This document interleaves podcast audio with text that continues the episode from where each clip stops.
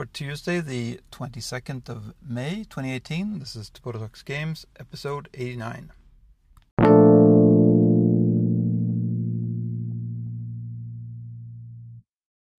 Forgive me, Tapoto Talks Games, for I have sinned. It's been almost a week since my last confession.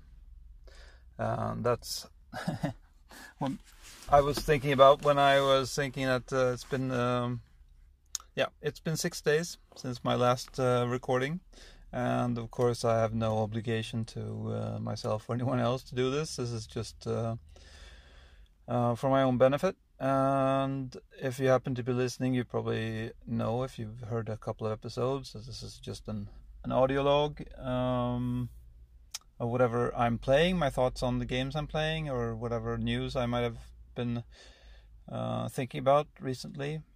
Uh, so don't expect any fantastic uh, reveals or uh, insights outside of my own experience of whatever I have happened to be playing. It might not always be the latest and greatest. But uh, with that said, I have been continuing to play God of War 2018. Um, and I'm a bit surprised. I mean, I've been listening to, I listened to Jeff Cannata um, pretty much all his shows. I think all his shows.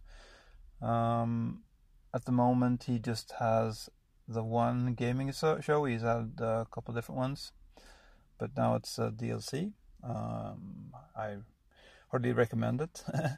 uh, heartily, that's heartily, not hardly. Uh, really recommend it uh, if you happen to not be listening to it. But anyway, um, he tends to get really excited and uh, hyperbolic about games sometimes. And uh, game of God of War uh, feels like one of those games where maybe he's it, laying it on a bit too thick, um, the praise, saying it's one of the best games ever. I'm I'm not really seeing that. Uh, I mean, he's entitled to his own opinion, of course, and we uh, don't agree on on uh, Breath of the Wild, which uh, to my mind, is objectively the best game ever made. Um, but of course, uh, there's no no such thing, right? But uh, definitely, definitely is high above anything else in my mind. Anyway, that's not what this is about. Um, so God of War, yeah, I'm I'm enjoying it, but I'm not really seeing anything super special. I mean, it's extremely polished. It looks really nice. It plays well, um, but uh, I don't find the uh, combat to be all that engaging. It's uh, it's on a um, a good difficulty level, I think. Um, you have to be on your toes, uh, managing your different opponents, but I tend to use almost always the same attacks, and um, uh, I don't have. I've never had the mind to, to learn different combos and, and try to do those. Uh, I I want to keep to uh, simple button presses, and I would prefer if you have different attacks and different buttons, and just to know that okay, now I need to do this and this. And I mean, this is a mix, of course. You have the heavy attack on the R2 button and, and the light attack on R1. Um, and you have shield on on left uh, the left triggers uh, or yeah what is it uh, L1 I think and L2 is the uh, the focus in for, for your throws and and uh, telling Atreus to, to shoot his arrows and, and all that. Um.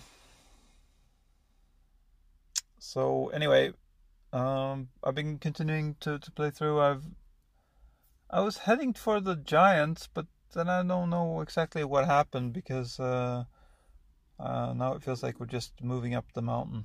Uh, so maybe I'm not paying attention enough.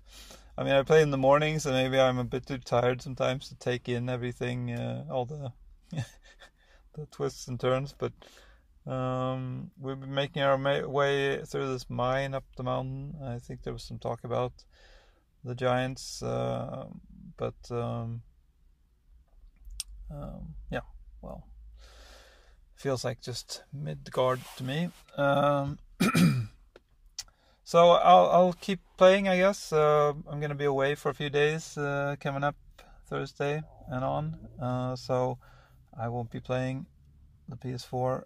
Uh, probably won't be playing anything.